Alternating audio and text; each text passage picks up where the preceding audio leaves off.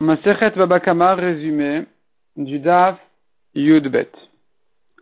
La Gemara avait ramené une grande marloquette entre les Amoraïm, Rav Nachman contre tous les Amoraïm, sur la question à savoir est-ce qu'un esclave est comparé à un terrain, et que donc, et que donc, il est en quelque sorte hypothéqué aux dettes de l'homme, même s'il va mourir, viendra le créancier l'encaisser des orphelins.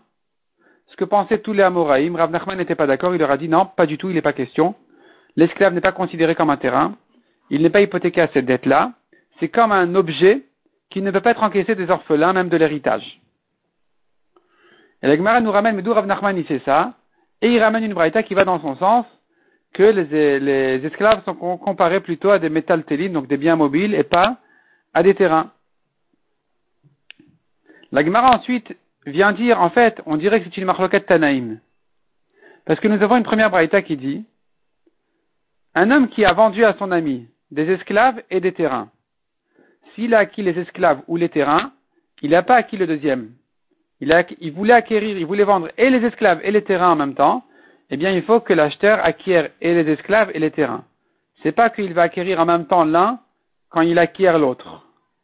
Par contre, quand il s'agit de terrains avec des objets, s'il a acquis les terrains, il a acquis les objets en même temps. S'il a acquis les objets, il n'a pas acquis les terrains en même temps. De même, s'il voulait acquérir des esclaves et des objets, s'il a acquis l'un, il n'a pas acquis l'autre en même temps. Tu vois de tout ça que les esclaves sont considérés comme des objets, comme des métaltélines et pas comme des terrains. C'est une braïta qui va comme Rav Nachman. Contre ça, nous avons une autre braïta qui dit que s'il a acquis les esclaves, il a acquis en même temps les objets. Donc, tu vois de là que les esclaves sont comme des terrains. On peut acquérir des objets quand on acquiert le terrain sans toucher l'objet, on a acquis l'objet, eh bien ici aussi, on peut acquérir des objets en faisant kinyan sur les esclaves, donc ils sont comme des terrains. N'est-ce pas que la marloquette entre ces deux braïtotes qui se contredisent, elle est justement à savoir, est-ce que les esclaves sont comparés à des terrains ou à des objets? La Gemara dit non, c'est pas ça la marloquette. On pourrait dire que les deux braïtotes pensent qu'ils sont comme des terrains. Donc la braïta qui dit j'acquiers les objets en même temps que les esclaves, ça va, je comprends. La braïta qui dit je n'acquiers pas les objets en même temps que les terrains, c'est parce que c'est vrai qu'ils sont comme des terrains qu'ils sont hypothéqués aux dettes, mais puisqu'ils peuvent marcher, les esclaves, c'est des terrains qui bougent, alors ils ne sont pas inclus dans le chidouche de la Torah de dire que je peux acquérir des objets en même temps que des terrains. Cette halakha n'a été donnée que pour des terrains immobiliers. Mais des terrains comme des esclaves qui bougent, on ne peut pas acquérir en même temps que des objets. Et la Gemara le ramène des psukim. Deuxième version, on pourrait dire en fait selon tout le monde, les esclaves sont comme des objets, comme des métal La Braïta qui dit, on n'acquiert pas des métal en même temps que des esclaves, je comprends, parce que c'est des, objets en même temps que d'autres objets, ça marche pas. La Braïta qui dit qu'on peut, oui, les acquérir, les objets en même temps que les esclaves, comment ça se fait? Pourtant, tu me dis les esclaves eux-mêmes sont comme des objets. Réponse, il s'agit que les objets sont sur l'esclave. De quoi il s'agit, la dit? L'esclave, il est enchaîné, il ne peut pas bouger. Et donc, il est considéré comme le domaine de son acheteur. Et c'est pour ça que quand il acquiert l'esclave, il va acquérir en même temps tout ce qu'il porte sur lui.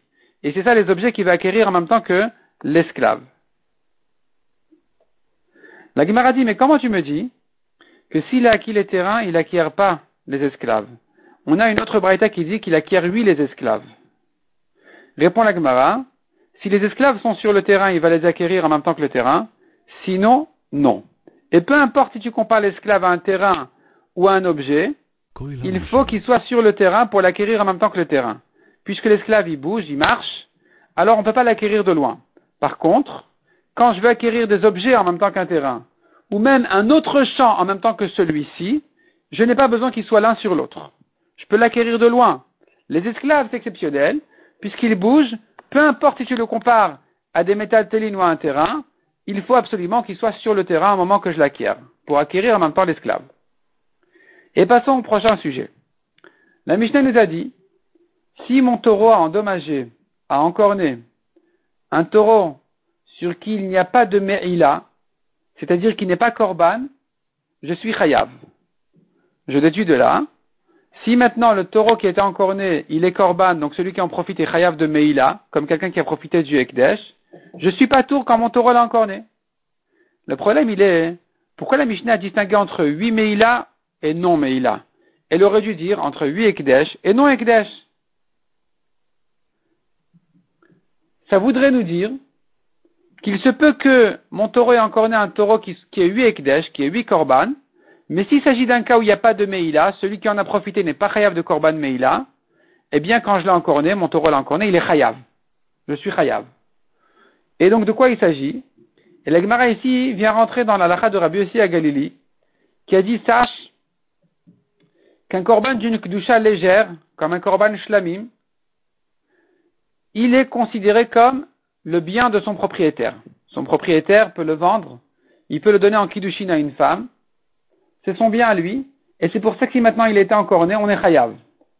Il apprend ça du pasouk, c'est considéré comme le bien de son propriétaire. La Gemara demande, mais pourtant on a vu une Mishnah qui dit, si un homme donne en kiddushin à une femme de la viande de korban, elle n'est pas mes coups d'échette. Comment ça se fait? D'après Rabbi Yossi tu me dis si c'est un korban shlamim, c'est à lui? Répond la Gemara, oui, c'est à lui de son vivant. Du vivant du korban. Tant que le korban est vivant, il appartient à son propriétaire. Mais après la shrita, c'est fini. Il appartient au misbeach.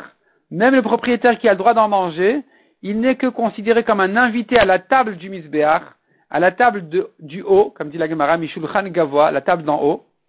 Il est invité, il n'est pas propriétaire, il ne peut pas le donner en kiddushin. Mais tant que le shlamim il est vivant, il est lui propriétaire, il peut le donner en kiddushin, et donc celui qui l'a encore né, il est chayav. La Gemara continue à ramener là-dessus une objection, et la Gemara elle conclut comme ça. Tout ce qu'on a dit, c'est que pour un korban shlamim.